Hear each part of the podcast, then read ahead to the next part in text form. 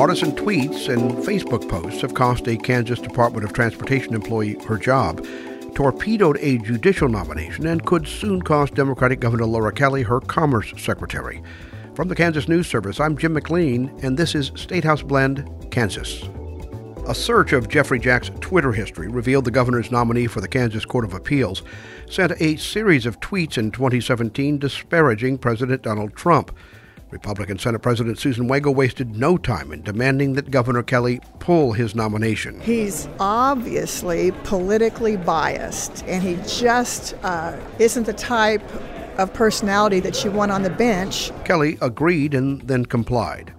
But the fight over Commerce Secretary David Toland's confirmation continues. I am going to go to the last point, and that has to do with social media. On the surface, the fight seems to be about a Facebook post in which Toland, then the head of a Southeast Kansas Community Health Improvement Project, made a joking but disparaging reference to former Republican Governor Sam Brownback and a sitting state senator.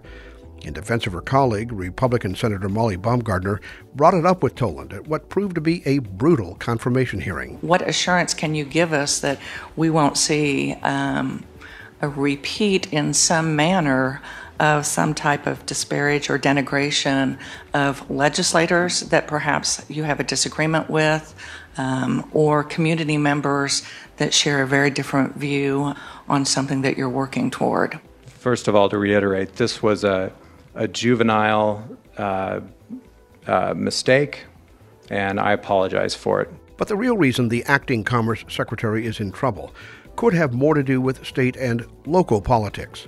Virginia Crossland Maka, a powerful GOP activist from southeast Kansas, is working against Toland behind the scenes. He says it's because she didn't like an initiative he championed in Allen County to curtail youth smoking.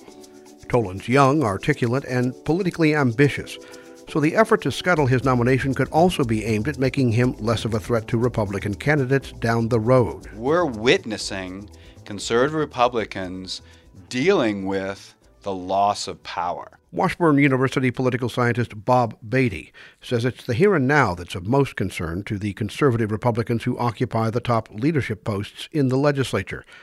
In political terms, he says that means denying the new Democratic governor big victories. But she could be on the verge of one. A coalition of moderate Republicans and Democrats powered Governor Kelly's Medicaid expansion plan through the House this past week. Getting it through the Senate, Beatty says, would be a really, really big win. If Governor Kelly is able to uh, sign a bill for Medicaid expansion, that's a big enough victory that in four years you run for reelection on that. That could be the very reason conservative Republicans are so adamant not to let it get passed uh, because it's so huge. The governor's main antagonist so far, Republican Senate President Susan Wagle, has made it pretty clear that she is one of many who is interested in running for that U.S. Senate seat soon to be vacated by Pat Roberts. How much is her ambition to be a U.S. Senator affecting the politics at the State House at the moment? We can't get into the, the minds of people's personal motives. We don't know. But I will say this about Susan Wagle. What she is doing as Senate president puts her in a fantastic position to run in the Republican primary. I'm not saying she's doing it because of that. I don't know. But to run in a Republican primary, uh, for especially for U.S. Senate, I would argue you do have to be very conservative. And also, you have to be shown to be a conservative fighter. She doesn't have to win, by the way. Medicaid can be passed, but if she. She has to be seen fighting. She it. has to be seen fighting and actively fighting because that's what Republican primary voters are going to want. It appears that she's taken a page from Mitch McConnell's book. You remember the famous statement that uh, Senator McConnell made that it's our job as Senate Republicans to make Barack Obama a one term president? Yes.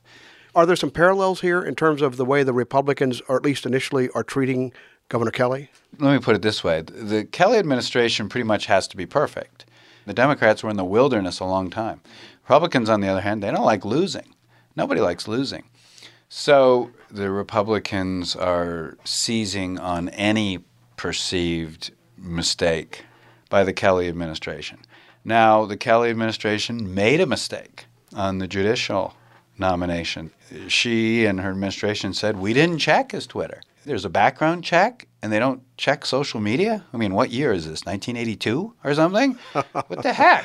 Uh, when you look at the other confirmation process, I mean, come on. We're talking politics here. The nominee was making fun of legislators who then have to confirm this nominee. Politically, that's about the biggest mistake you can make. Well, let me ask you this. We started the conversation by talking about uh, Governor Kelly. So, three months into her term, you're a college professor. If you had to give her a grade, what grade would you give her?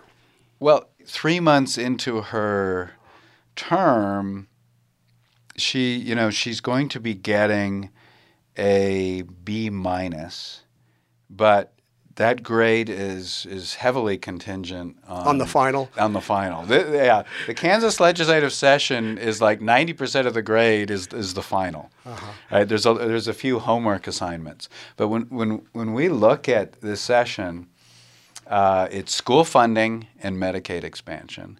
There's so many other interesting things to talk about sure. in this state, but could be good for the state would be to have those two issues gone. So for the next three years, the legislature and the governor can actually look at roads, prisons, all these sort of things that day by day the state probably needs to look at, but they can't with school funding and Medicaid expansion. So what you're saying is if a Medicaid expansion bill is passed, and if schools are funded to the point where the Kansas Supreme Court says, okay, good enough, if those two things happen, then Laura Kelly gets an A for her first session. Yes, and so does the legislature, which would be something else, wouldn't it? Uh, Bob Beatty, thanks a lot. Really appreciate it. Sure, good to talk to you. Governor Kelly is widely expected to use her veto power for the first time this week to reject a tax relief bill that Republican leaders want badly, mostly because it contains tax breaks for some big multinational corporations with operations in Kansas. The governor says the state needs the revenue, roughly $500 million over the next three years, to fix things damaged by former Governor Sam Brownback's tax cuts. It will be a short but busy week for lawmakers, one that, among other things, will clarify the battle lines in the school finance debate. This is State House Blend, Kansas. I'm Jim McLean in Topeka. State House Blend, Kansas is a production of the Kansas News Service, a collaboration of public radio stations across the state. Subscribe to the podcast wherever you listen and give it a review. I'm Amy Jeffries, editor of the Kansas News Service and Statehouse Blend, so I know that this will be a very good week to tune in to KCUR, KMUW, Kansas Public Radio, or High Plains Public Radio for coverage of health, education, and politics. You can also find the latest at ksnewsservice.org. The song Warm Evening by Nameless Dancers is our podcast theme, found in Free Music Archive.